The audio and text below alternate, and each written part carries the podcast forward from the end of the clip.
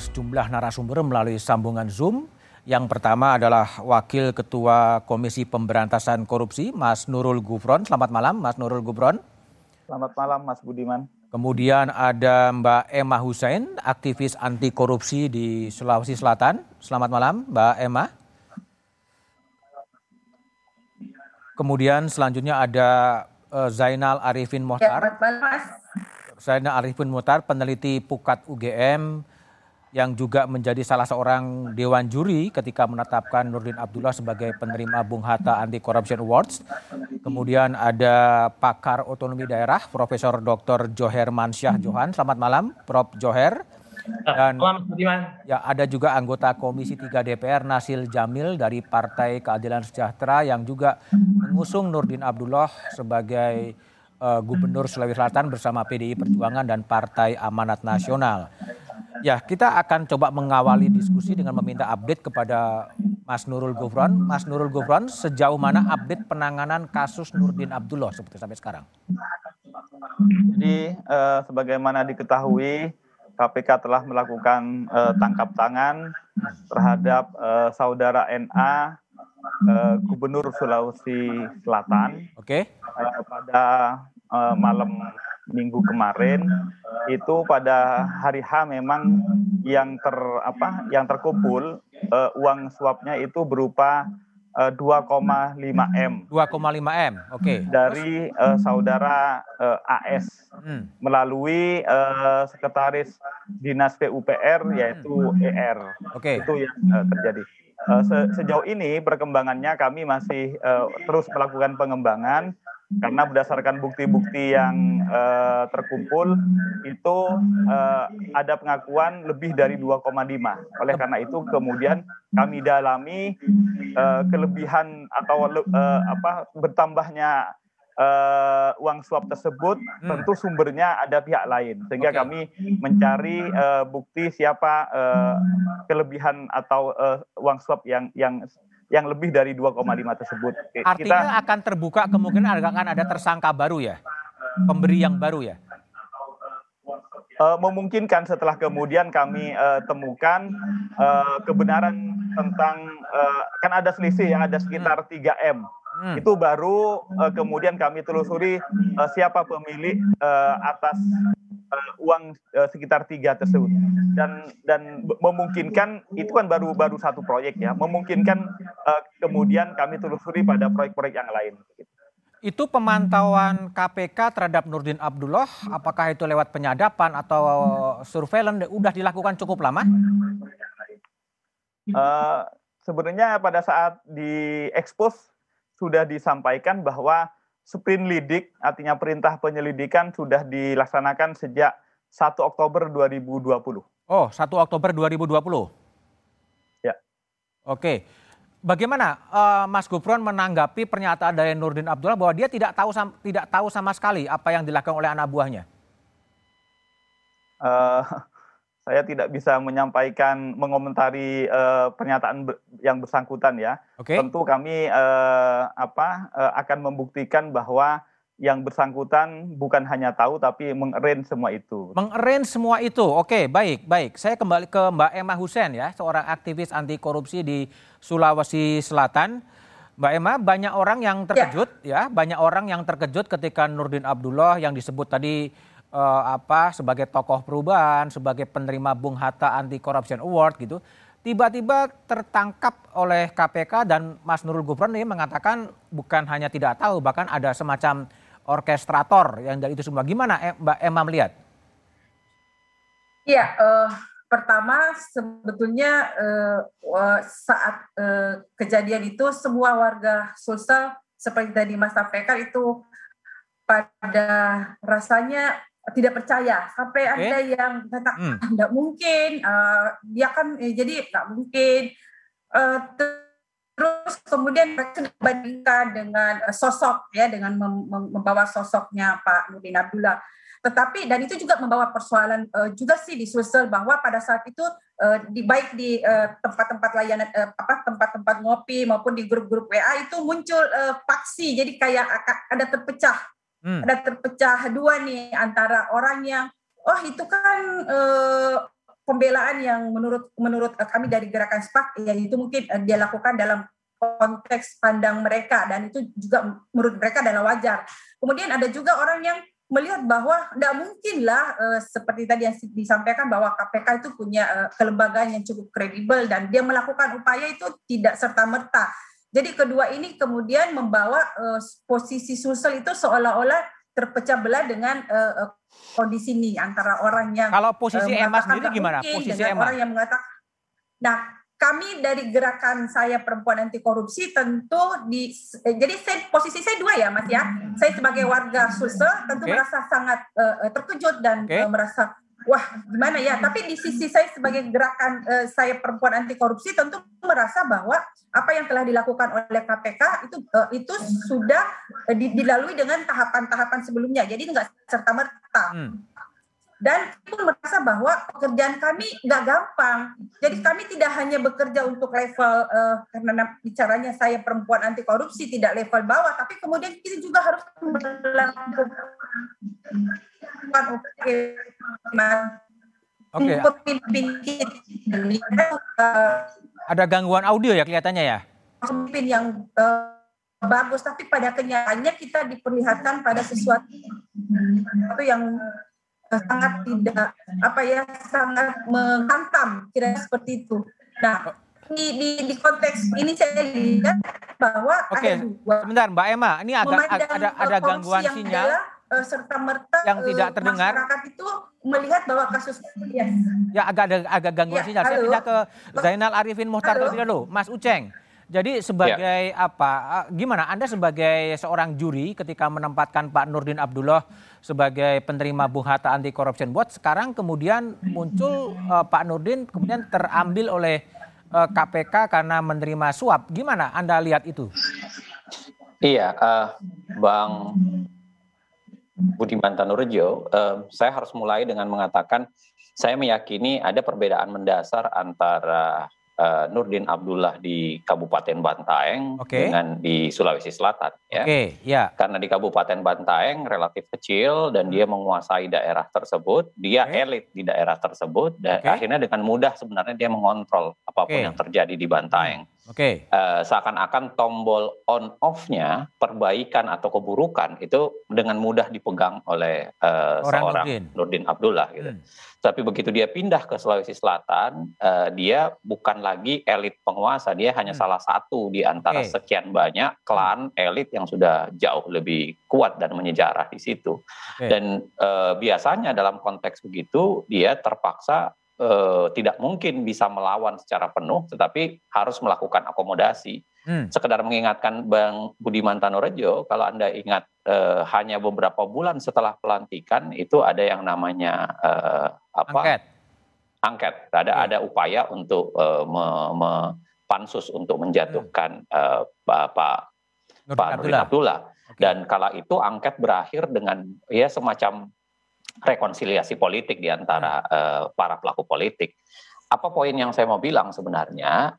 kalau kita lihat di Bantaeng eh, dalam 10 tahun kepemimpinan itu lebih 50 penghargaan yang dia dapatkan. Jadi karena relatif mudah dia kontrol, jadi kalaupun mungkin ya, saya mengatakan kalau mungkin ada eh, apa perilaku koruptif itu dengan mudah dikendalikan. Hmm. Kapan on off-nya itu dengan mudah dia kendalikan. Okay. Tetapi begitu dia pindah ke Sulawesi Selatan, hmm. kesulitan itu eh, terjadi kesulitan besar untuk mengendalikan, mengendalikan. karena dia tidak lagi menjadi penguasa tunggal, ya? dari seluruh uh, tunggal dari seluruh komponen itu. Jadi makanya kenapa dua tahun di Sulawesi Selatan itu sangat seret ya sebenarnya prestasi. Paling cuma dua prestasi dibandingkan 50 untuk 10 tahun, lalu kemudian dua dalam dua tahun. Okay. Nah itu yang pertama. Yang kedua saya mau bilang bahwa uh, dalam konteks uh, ketika dia masuk ke dalam konteks yang lebih besar, mau tidak mau Nurdin Abdullah seharusnya jauh lebih berhati-hati. Okay. Ketika dia di Bantaeng, semua perilakunya itu dengan mudah dia kontrol, hmm. ya karena kemudian semua di bawah di bawah kendali dia. Tapi begitu pindah ke Sulawesi Selatan, tidak dengan mudah lagi. Apa pun perilaku miring, perilaku tidak baiknya itu dengan mudah kemudian dilaporkan, dengan mudah kemudian di, disampaikan ke pihak lain, dengan mudah kemudian diungkap. Kenapa? Karena dia menghadapi eh, apa Banyak kontestasi ya kontestasi dengan aktor politik yang lain. Saya pikir itu faktor khusus selain sebenarnya soal ya pembiayaan pemilu mahal dan lain-lain sebagainya yang mungkin akan kita bicarakan juga. Oke. Tapi itu menjadi salah satu faktor khusus kenapa kemudian Nurdin Abdullah Sulawesi Selatan itu berbeda dengan Nurdin Abdullah Bantaeng. Oke, baik. Saya ke Bung Nasir Jamil. Bung Nasir Jamil, gimana uh, Anda PKS sebagai partai yang ikut mendukung dan mengusung Nurdin Abdullah kemudian uh, tertangkap oleh KPK? Apa yang Anda lihat di situ? Mas Budiman, saya ingin katakan bahwa judul satu meja hmm. malam ini sangat-sangat apa namanya uh, memukul kita semuanya. Oke. Okay, ya. Karena judulnya korupsi. Tokoh uh, anti korupsi.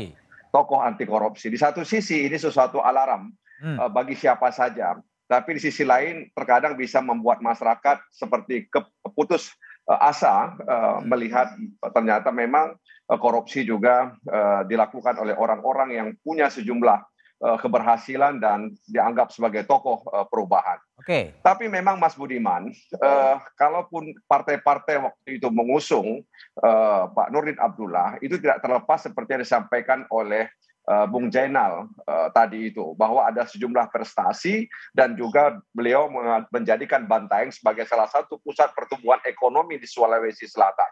Jadi jejak rekam yang dimiliki oleh Nurin Abdullah Ilah membuat partai-partai kepincut dan hmm. kemudian tertarik dan mendukung serta mengusung uh, Nurin Abdullah menjadi uh, apa namanya maju sebagai calon gubernur di Sulawesi Selatan. Tapi memang Mas Budiman bahwa korupsi itu adalah salah satu kejahatan tersembunyi ya.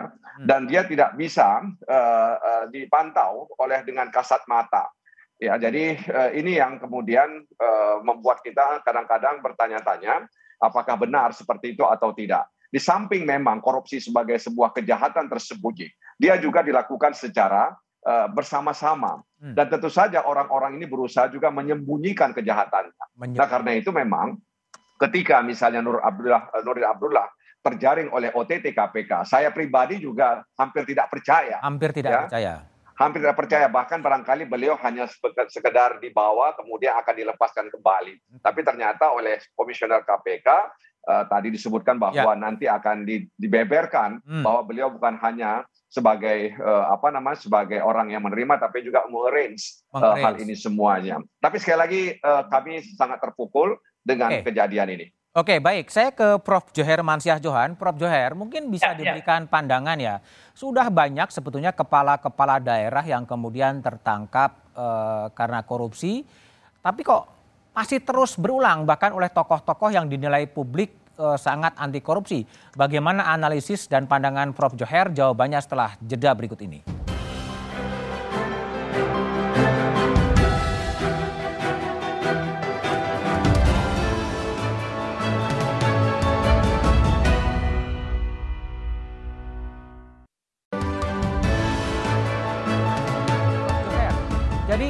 Prof. Joher gimana Anda sebagai uh, ahli otonomi daerah melihat apa uh, banyak kepala daerah yang sudah ditangkap dan apa uh, kemudian ada lagi sekarang tokoh yang dikenal publik sebagai bersih dan berintegritas kemudian juga tertangkap oleh KPK. Prof. Joher gimana melihat kasus ini? Ya, tentu kita sangat prihatin sekali ya Mas Beriman ya. Kalau data yang saya pegang itu sejak kita menggelar pilkada langsung hmm? Juni 2005 hmm. sampai dengan 2021 kemarin dengan kena OTT-nya Gubernur Sulawesi Selatan itu 429. 429. Bukan main-main, 79 persen dari jumlah daerah otonom kita. Gubernurnya itu adalah 36. Jadi sudah melampaui jumlah provinsi yang hanya 33. Hmm. Jadi ini ada persoalan besar pada sistem uh, pemilihan kita, okay. yaitu biaya pilkada yang mahal. Ada faktor modal namanya dalam pilkada itu. Untuk apa modal itu? Untuk mahar politik, hmm. untuk bayar biaya saksi-saksi, untuk biaya tim sukses, biaya kampanye. Bahkan kalau kampanye itu spanduk itu Mas Budiman, itu harus dijaga. Untuk ongkos menjaga spanduk aja keluar lagi biaya. Oke. Okay. Nah, ini semua biaya besar, apalagi kalau pemilihannya di tingkat provinsi bukan kecil itu sudah ada uh, penelitian Bank Dagri hmm. itu bisa mencapai sekitar uh, 100 200-an miliar untuk pemilihan gubernur, bupati wali kota 200 miliar ya. bisa sampai seperti itu. Nah persoalannya dari mana mereka membiayainya. Nah kita tahu itu dari KPK itu hmm. ada semacam uh, riset ya, 82 persen biaya yang datang dari uh, yang sebutnya sponsor, hmm. tukang-tukang, investor okay. politik. Nah inilah kemudian yang jadi masalah dia harus kembalikan uh, utang gitu ya, okay. tagihan dalam bentuk uh, memberi kontra-kontra atau kemudian menerima suap dari uh, kanan kiri. Ini masalah pilkada yang mahal itulah yang membuat kepala daerah selevel uh, Pak Nurdin Abdullah yang tokoh anti korupsi juga terjebak ke dalam uh, kasus uh, korupsi ini. Oke, baik. Oh, tadi ada data statistik yang disampaikan oleh Prof. Joherman Seljuan. Saya kembali ke Bung Nurul Gufron ya. Jadi kalau kita lihat data statistik cukup banyak ya, 19 kepala daerah untuk berbagai level yang juga kemudian tertangkap oleh KPK. Ini sebetulnya keberhasilan KPK menangkap kepala daerah atau kegagalan dalam mencegah praktek korupsi sebetulnya? Ya, jangan disebut kegagalan KPK, tetapi ini deh keberhasilan kegagalan bangsa Indonesia. Oke. Okay. Uh, gimana proses uh, ingin memilih para pemimpin daerah maupun pusat yang berintegritas tapi karena pabrik demokrasinya mungkin masih ada ada yang uh, tidak sempurna sehingga mengakibatkan yang terpilih adalah uh, bukan yang yang berintegritas itu yang yang menjadi fakta kita bahwa itu uh, uh, apa tugas pemberantasan korupsi dibebankan kepada Pak KPK itu iya hmm. tetapi KPK bersama uh, aparat penegak hukum yang lain dan juga uh, instansi pengawasan internal ya API, BPK, BPKP. Nah, itu yang yang terjadi. Saya sepakat sebagaimana disampaikan uh, Prof. Jo Hermansyah. Jadi sesungguhnya kos politik itu hmm. uh, hasil penelitian survei KPK saat ini bukan hanya kos politik yang disebutkan tadi Pak Jo Hermansyah tadi uh, uang mahar, lantas uh, saksi dan lain-lain. Bahkan juga yang perlu diketahui yang menjadi keprihatinan kita bersama adalah bahwa masyarakat juga sudah permisif terhadap amplop-amplop pada pilkada tersebut. Nganggap okay. mereka itu biasa dan harus begitu. Kalau hmm. tidak, kami tidak akan memilih bahkan bukan hanya tidak akan memilih, tidak akan bergerak dari rumahnya ke ke TPS-TPS. Menggerakkan okay. dari rumah ke TPS itu saja sudah digerakkan dan kemudian memilihnya itu sudah dengan amplop-amplop. Dan oh. ini sudah dianggap biasa. Biasa. Ini yang mengakibatkan salah satunya kemudian bahwa ya mohon maaf, eh, uang-uang uh, yang hasil suap kepada kepala daerah memang tidak semuanya itu dinikmati sendiri. Oke. Okay. Tapi untuk juga ya mohon maaf ya ada beberapa uh, ormas-ormas, ada lembaga-lembaga keagamaan itu untuk memaintain itu, memaintain, untuk ya? memaintain ya? konstituennya. Okay. Ini okay. yang yang mari kita uh, ini keprihatinan kita bersama. Gitu. Oke, okay. baik Bung Nasir. Jadi kalau dilihat tadi ya dari Prof Joher untuk biaya menjadi gubernur 200 miliar kira-kira ongkosnya segitu. Sementara gajinya tuh hanya tiga dan ditambah dengan tunjangan mungkin nggak akan cukup balik modal. Sehingga kalau Anda lihat memang ongkos politiknya yang begitu mahal yang membuat ini menjadi the killing field ya bagi apa namanya bagi para para politisi yang menjadi penyelenggara negara. Bung Nasir masih mute kelihatannya. Halo. Ya, silakan.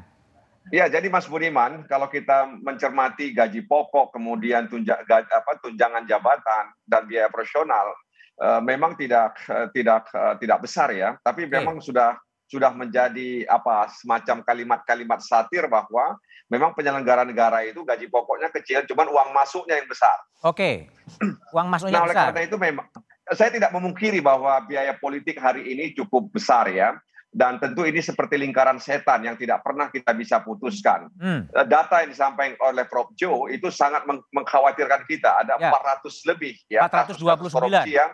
Ya yang kemudian menjerat para penyelenggara pemerintah baik di provinsi, kabupaten dan kota serta juga kalangan pengusaha. Nah, karena itu memang ini harus menjadi momentum untuk membenahi diri dan kami juga per, sering mendapatkan masukan bahkan KPK juga datang ke, kan, ke apa namanya ke partai-partai politik untuk membicarakan soal bagaimana uh, keuangan partai yang berintegritas okay. ya sehingga kemudian pengelolaan keuangan partai ini uh, tidak kemudian uh, apa namanya tersentuh dengan hasil-hasil uh, korupsi kolusi dan nepotisme jadi memang Mas Budiman sekali lagi ini memang uh, buah dari demokrasi liberal yang hari ini Demokrasi kita praktekkan, liberal. ya di mana rupiah itu menjadi hal yang terdepan, hmm. sehingga memang uh, sepertinya uh, sepertinya kita kesulitan uh, okay. karena masyarakat juga dalam tanda kutip ya masih permisif uh, dengan hal-hal uh, seperti ini, sehingga uh, berbiaya mahal dan ini berdampak terhadap bagaimana para kepala daerah mengembalikan ya mengembalikan apa yang Udah. telah mereka uh, pakai yang dipinjamkan oleh para cukong tersebut. Oke, oke, Mbak Emma. Kalau Mbak Emma lihat ya, eh, di Bantaeng bisa lolos, ya lolos tanpa ada kasus minimal yang terungkap. Di Sulawesi Selatan kemudian terkena. Apakah tadi yang dikatakan Uceng tadi memang harus berkompromi dengan aktor-aktor politik yang begitu dominan di Sulawesi Selatan sehingga kemudian seorang Nurdin Abdullah kemudian terjerembab dalam kasus itu? Ya, um, kalau misalnya kata kompromi itu, kalau kami ya memaknai kata kompromi itu tidak harus bermakna e, negatif, artinya tidak harus dibawa kendali, tetapi kompromi itu adalah bagaimana ya ini ini ini dari cara pandang kami ini kompromi itu bagaimana sesungguhnya e, bisa e, semua e, apa ya maksudnya e, Pak Pak yang dari Bantaeng ke ke Sulsel itu bisa melihat, bisa memposisikan diri. Kompromi dalam yang dimaksud ini bukan dalam bentuk kompromi bahwa karena dia itu dia dalam kondisi uh, tidak bisa me, me, apa uh, bahasanya sih dalam bahasa kita di kompromi tapi kita tidak dalam kondisi tertekan atau kita tidak dalam kondisi di, di diatur gitu. Kita kita masih dalam kondisi kompromi tapi kita masih dalam kondisi diri kita. Misalnya uh, Pak Nurdin Abdullah ya dia Pak Nurdin Abdullah. Tapi dalam konteks ini kalau kita melihat uh, uh, apa yang disampaikan tadi ya memang sesungguhnya tidak mampu keluar dari belenggu. Belenggu. Belenggu. Ya, belenggu itu mungkin dia belum menemukan menemukan cara atau dia memang uh, akhirnya kemudian ikutan ikutan dalam proses ini yang kita belum uh, melihat tapi di, dari sisi sesi sebetulnya dari sisi melihat tadi tadi disampaikan tentang keberhasilan saya mau memotretnya di situ bahwa boleh boleh jadi keberhasilan boleh jadi uh, uh, apa semacam uh, uh, penghargaan, tapi kemudian keberhasilan dan penghargaan itu ada pertanyaan besar bagi kami proses mendapatkannya itu seperti apa. Jadi tidak tidak masuk memotret uh, keberhasilannya, tidak memotret uh, ininya, tapi caranya, cara mendapatkannya itu seperti apa. Itu adalah pertanyaan yang perlu juga dianalisis uh, uh, jauh. Kalau misalnya seharusnya empat, tapi kemudian keberhasilan itu tiga, pertanyaannya kan kemudian adalah di mana uh, di mana satunya gitu okay. uh, eh, menuju proses itu. Oke, okay, baik. seperti itu. Baik, ya. Bu Emma. Saya kembali ke Zainal Arifin Mohtar ya. Ini kan memang publik sebenarnya berharap kepada Nurdin Abdullah dengan tokoh perubahan, dengan Bung Hatta Anti Corruption Award gitu kan. Uh, apa yang tapi faktanya kan kemudian tertangkap oleh KPK dan menurut Mas Nurul tadi bukan hanya tidak tahu bahkan menjadi ranger dari itu semua tapi faktanya juga ada juga Nur Pamuji yang juga penerima Bung Hatta Anti Corruption Award gitu kan, tapi juga kemudian tersangkut kasus korupsi. Nah pertanyaan saya adalah upaya-upaya dari masyarakat sipil untuk memunculkan tokoh-tokoh berintegritas itu kemudian terjebak pada kasus korupsi, ini karena apa? Tokohnya atau sistem yang memang betul-betul korup? Tapi jawaban dari Zainal Arifin Motar setelah jeda berikut ini.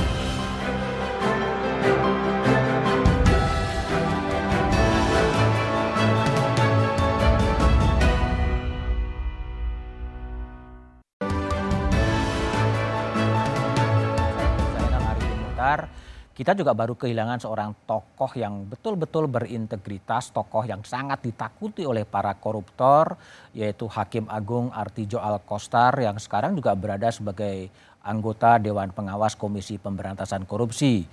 7 September 2016 saya sempat berwawancara di satu meja dengan Artijo Alkostar soal kenapa korupsi di penyelenggara negara tetap terjadi dan terjadi terus. Mungkin bisa diputar Iya, itu bukan sistem hukum, Bung Budiman. Menurut saya itu sistem politik. Sistem politik ya? Iya, iya sistem politik yang salah. Recruitment ya. Hmm. Mungkin biaya politiknya itu tinggi hmm. dalam apa dalam demokrasi kita itu itu tentu itu akan mencari apa dasar untuk oh, menang ya. Hmm. Untuk menang lalu biaya politiknya tinggi, hmm. tentu itu akan berdampak kepada uh, tindakan-tindakan uh, untuk mengembalikan biaya-biaya politik yang telah di, di apa dikeluarkan. Hmm. Uh, secara substansial ini saya kira uh, dalam demokrasi dem, demokrasi ekonomi dan juga dampaknya biaya biaya politik yang tinggi saya kira ini e, memerlukan suatu apa aturan aturan yang baru ya yang tidak menimbulkan apa korupsi itu harus di, diatur dengan hukum yang tepat e, ada ke apa korupsi korupsi yang ada apa dengan dorongan-dorongan ya politik ada juga dorongan-dorongan tentang apa pribadi tentu ya. Hmm. Pribadi dalam arti kata ingin uh, cepat apa kaya, ingin statusnya tinggi meskipun itu sebetulnya uh, melanggar apa aturan dan itu saya kira yang paling uh, berat di Indonesia ini kan korupsi politik. Itu mungkin adalah pesan atau wasiat Artijo Alkostar soal mahalnya biaya politik yang memang harus diperbaiki agar tidak terjebak dalam kubangan korupsi. Kembali ke Zainal Arifin Muhtar. Bung Zainal, jadi ini gimana? E, Nurdin kemudian tokoh dari Bung Hatta atau Corruption Watch kemudian terkena dan kemudian pernah juga Nur Pamuji kemudian terkena.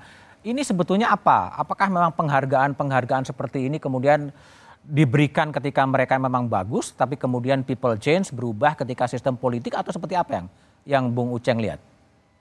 Iya, uh, kalau kita bertenang-tenang mencoba memikirkan kan sebenarnya petanya bisa jauh lebih luas ya. Saya akan mengungkap beberapa di antaranya. Yang pertama, saya meyakini bahwa kasus korupsi yang terjadi di kepala daerah itu tidak dilakukan sendiri dalam artian it takes two to tango. Jadi selalu okay. pasti ada dua pihak di mana baru tarian tango bisa terjadi. Hmm. Dalam artian apa? Uh, walaupun cukong politik, kalau cukong politik harus menawarkan uh, biaya, tentu dibutuhkan juga seorang kepala daerah yang memang permisif dengan korupsi sehingga mau menerima itu. Ya, termasuk mengedepankan keterpilihan dibanding kemudian integritas dan kejujuran pada titik itu saya ingin mengatakan bahwa ya kalau memang benar terjadi pada Nurdin Abdullah, saya meyakini bahwa ya tetap tidak bisa disalahkan sepenuhnya kepada cukongnya, tapi disalahkan juga kepada kualitas individu di mana kemudian mau menerima itu. Hmm. Itu yang pertama. Yang kedua adalah eh, tentu saja kita bicara soal rekrutmen-rekrutmen ya. Kita bicara soal keadaan yang memaksa terjadinya seperti itu. Dalam artian satu pilkada tentu hmm. saja termasuk kalau data dari KPK sendiri 80% dari orang yang ditangkap kepala-kepala daerah yang ditangkap itu selalu mengungkapkan 80% di antaranya itu mengungkapkan bahwa korupsi yang dia lakukan adalah untuk mengembalikan biaya ya, politik. Uh, modal. biaya politik hmm. modal bisa dalam berbagai hal. Dan artinya begini, ada sistem pemilu berbiaya mahal yang juga harus kita perbaiki. Yang ketiga, kalau kita mau bertenang-tenang lagi, kita bisa melihat bahwa uh, ada faktor juga di mana tidak hanya sekedar sistemnya, tapi kemudian penegakan hukumnya. Artinya begini, uh, kita tidak cukup meminta negara untuk membuat aturan yang kuat, tetapi juga harus disertai dengan konsep penegakan hukum yang baik. Oke. Okay. Dalam konsep pemilu misalnya, itu aturan. Saya memberikan contoh sederhana. Misalnya eh, ketentuan soal larangan membeli perahu hmm. atau uh, dalam proses perahu. kandidasi. Hmm pembelian perahu dalam proses kandidasi itu kan sudah ada dari dulu. Tapi Tetapi uh, tidak ada satupun yang pernah dijatuhkan okay. atas atas proses itu. Kita bisa melacak banyak. Misalnya ada kelemahan dari sisi penegakan hukumnya. Gakumdu punya proses untuk punya punya kelemahan dalam memproses sebuah proses pilkada uh, pidana pemilu pelanggaran sistematis juga ada Bawaslu punya kesulitan untuk melakukan itu. Artinya dalam konteks uh, kepemiluannya sendiri itu banyak kekurangan dan itu yang membuat okay. uh, eh, penegakan hukum yang kita bayangkan tidak pernah terjadi. Oke, okay, yang baik. keempat, Oke, okay, baik. Saya, saya, sebentar, saya pindah ke Bang Uceng, saya pindah ke Bung Nurul Gufron terlebih dahulu. Uh, Mas Nurul, jadi kalau menurut kajian KPK, setelah selain tadi dibiayai oleh cukong, biaya politik yang mahal, apalagi ya sebetulnya menyebabkan banyak sekali tadi Eh, Prof. Joher menyebutkan 429 kepala daerah yang kemudian terkena kasus korupsi. Apalagi sih penyebabnya? Jadi begini ya, faktor uh, kebutuhan terhadap pendanaan itu bukan hanya pada saat akan hmm? berkontestasi butuh dana itu jelas sebagaimana ya. sudah disampaikan uh, Prof. Joher. Okay. Tapi pada saat jadi pun Perawat, ya? untuk memaintain untuk memaintain dukungan itu juga tetap masih uh, dibutuhkan itu hmm. yang kemudian itu itu proyek-proyek uh, itu itu uh, masih masih dibutuhkan uh, pendanaan. Oke. Okay. Atas bagaimana modusnya? Modusnya itu kalau misalnya PBJ ya, PBJ itu ada yang tanda terima kasih setelah uh, mendapatkan proyek selesai baru uh, uh, memberikan gratifikasi atau PBJ itu apa PBJ?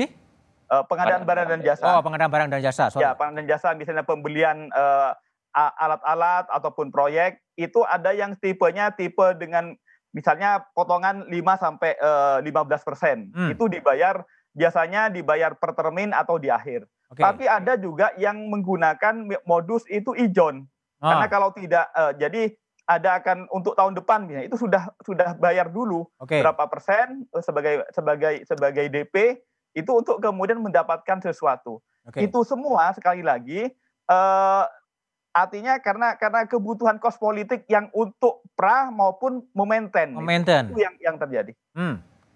Apakah masih ada harapan tidak ada korupsi di penyelenggara negara tanpa adanya perubahan sistem politik?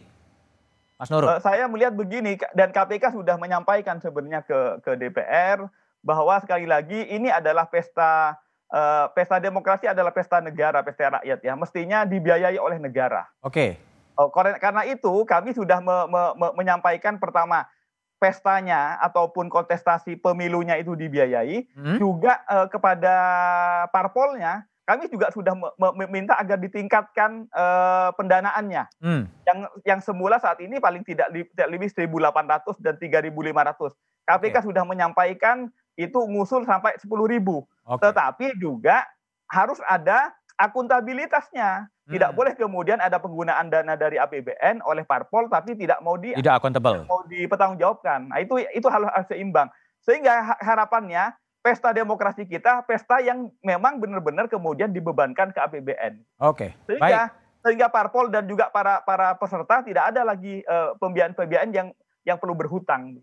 Oke, baik, baik. Kembali ke Prof. Joher Mansyah Johan, Prof. Joher melihat 429 kepala daerah uh, tersangkut kasus korupsi ini selain kepada ongkos politik yang mahal, apakah memang karena ini kegagalan otonomi daerah juga sebetulnya?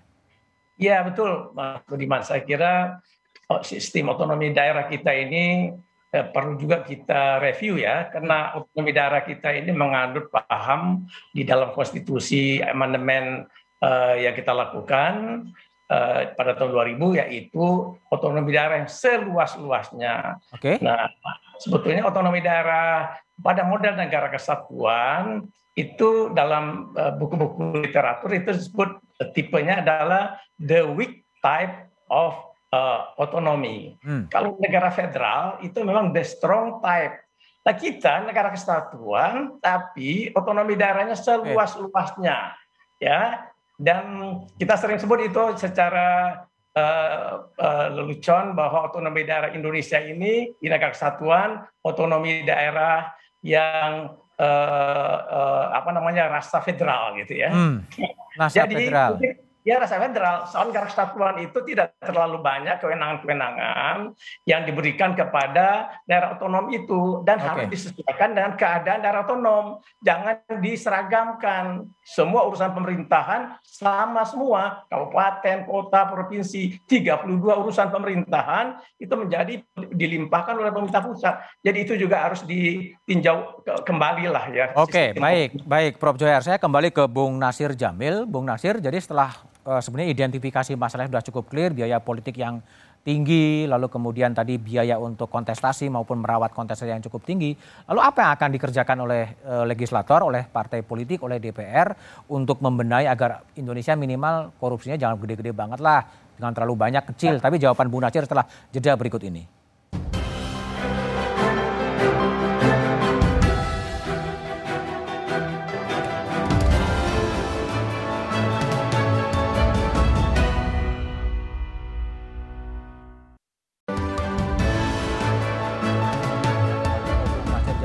Nasir, apa sebetulnya agenda yang akan diperjuangkan oleh DPR ketika melihat begitu banyak kepala daerah yang terjerat kasus korupsi dikaitkan dengan sistem politiknya yang mungkin juga memacu terjadinya korupsi. Apa yang dikerjakan Bung Nasir?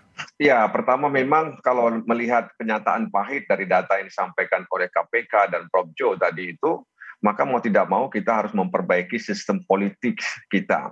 Hmm. Dan sistem politik itu tentu uh, tidak berdiri sendiri ya.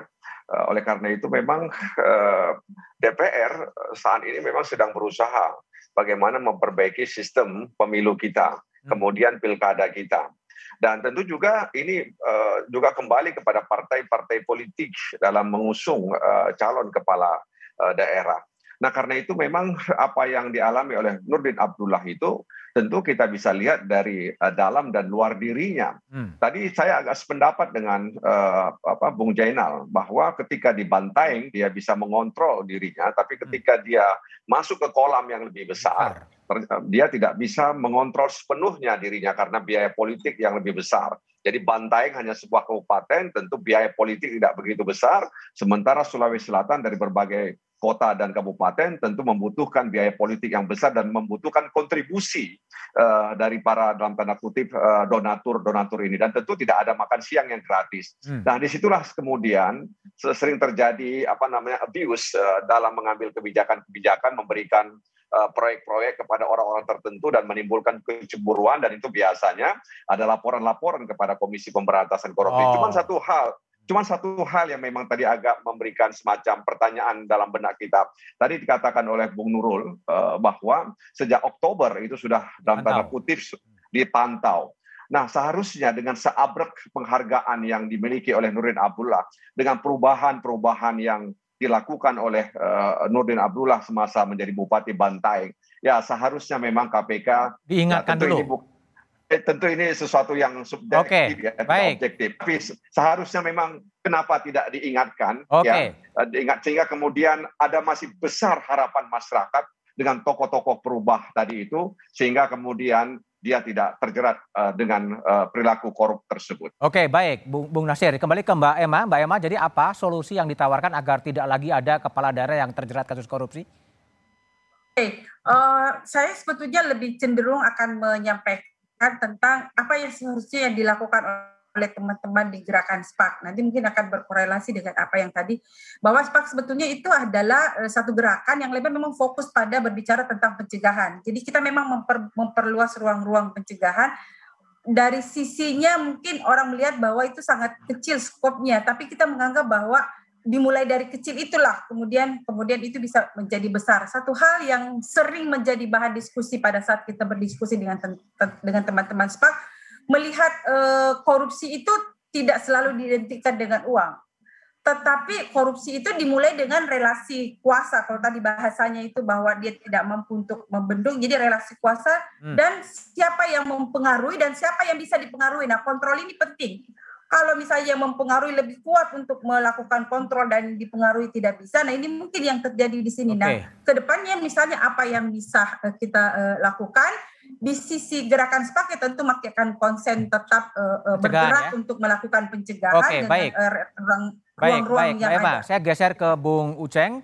Jadi Bung Uceng tadi ada apa? Ada devil advocate dari Bung Nasir Jamil Oktober sudah dipantau, ada tren tapi sebenarnya nggak dicegah tapi kemudian ditangkap. Kalau Anda lihat solusinya jadi gimana?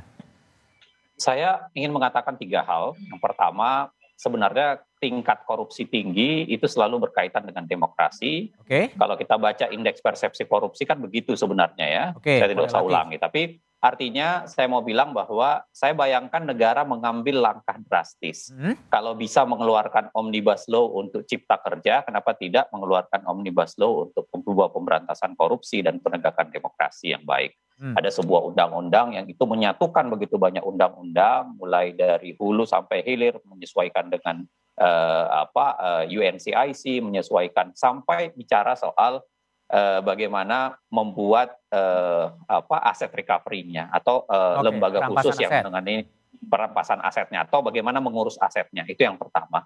Yang kedua adalah saya berharap uh, potret cara pandang negara menyelesaikan ini itu tidak sentralistik. Hmm. Selalu yang saya khawatirkan ya, setiap mengalami problem ini yang keluar itu adalah resep yang bersifat sentralistik, okay. menarik sebagian okay, pendek, uh, apa, hal-hal itu kembali ke pusat dan itu membuat uh, daerah mengalami okay. kekurangan ya uh, tenaga atau kekurangan uh, gairah untuk melakukan perbaikan. Yang ketiga, saya selalu berharap bahwa apa pun yang terjadi di Sulawesi Selatan itu tidak mengganggu jalannya roda pemerintahan dalam okay. artian uh, siapa pun gubernur sebelum sel selanjutnya, siapa pun yang bertindak sebagai PLT atau kemudian akan menjadi gubernur definitif, itu kemudian melanjutkan eh, program-program uh, yang baik dari okay. uh, Pak Nurdin, tapi kemudian yang buruk atau yang koruptif Tinggal. itu harus dihentikan okay, baik. Di, di, dievaluasi. Baik, Bung Zainal, ke Prof Joher, tadi gagasannya adalah meri, me, apa, meninjau ulang sistem politik, sistem pemilihan. Apakah sekarang saatnya kembali kepada DPRD aja? Prof. Joher? Oh, saya ya, ya. Saya kira enggak juga. Jadi uh, mungkin uh, tidak harus kembali ke DPRD. Bisa saja dengan menggunakan perbaikan sistem pilkada mahal okay. diturunkan menjadi pilkada yang berbiaya lebih murah. Nah, lebih murah itu yaitu dengan cara memberi dukungan-dukungan pembiayaan kepada kandidat terutama misalnya dalam membiayai saksi dan biaya-biaya kampanye yang besar itu. Yang kedua, perbaikan juga pada kepartaian kita, Mas Budiman. Okay. Partai ini juga harus dilakukan reformasi kepartaian ubah itu undang-undang kepartaian kita ya menjadi undang-undang kepartaian yang lebih yang lebih membuka ruang keterlibatan uh, publik dan masyarakat. Yang terakhir, yang ketiga dalam segi pemerintahan daerah ada penguatan pengawasan lembaga inspektorat daerah. Ya. Baiknya pengangkatan kepala inspektoratnya itu oleh pemerintah pusat Saat. ya. Dan kemudian KPK saya sarankan Pak Gufron harus sebaiknya menempatkan orang-orangnya di inspektorat-inspektorat daerah itu semacam inspektur KPK di daerah untuk lebih mendekatkan KPK okay. kepada Pemda-Pemda dan dengan demikian juga bisa membantu mengurangi kasus-kasus korupsi itu. Baik, Prof. Joher, saya kembali ke Bung Nurul Gufron, Wakil Ketua KPK. Eh, apa yang diharapkan yang dipelajari oleh KPK dengan 429 kepala daerah yang terjerat harus diapakan ini sebetulnya negara ini? Kita itu berbicara terhadap musuh negara, misalnya ke COVID, kita pasti sepakat bahwa COVID adalah musuh. Tapi ketika berbicara terhadap korupsi, Mas hmm. Budiman, ya kadang kita itu uh, banyak yang berkelindan. Berkelindan ya. Banyak, uh, banyak yang kemudian masih setengah hati untuk okay. mengatakan korupsi menjadi musuh bersama. Ah.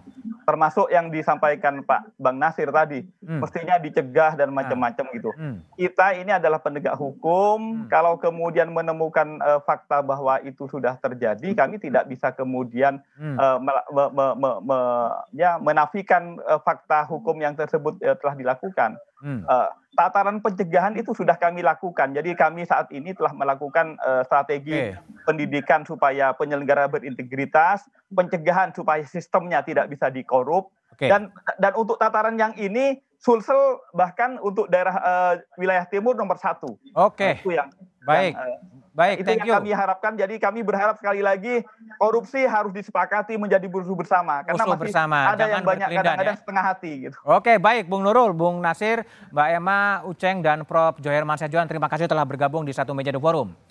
Sistem politik dan birokrasi yang korup bisa menjadi kuburan bagi tokoh berintegritas. Sedang bagi para pedagang politik, sistem politik dan birokrasi yang korup justru merupakan lahan subur membisnis, membisniskan kekuasaan. Pembenahan sistem politik menjadi keniscayaan jika bangsa ini mau bebas dari kubangan korupsi. Demikian satu meja di forum malam ini, tetap patuhi protokol kesehatan, mencuci tangan, menjaga jarak, dan menggunakan masker. Selamat malam dan terima kasih.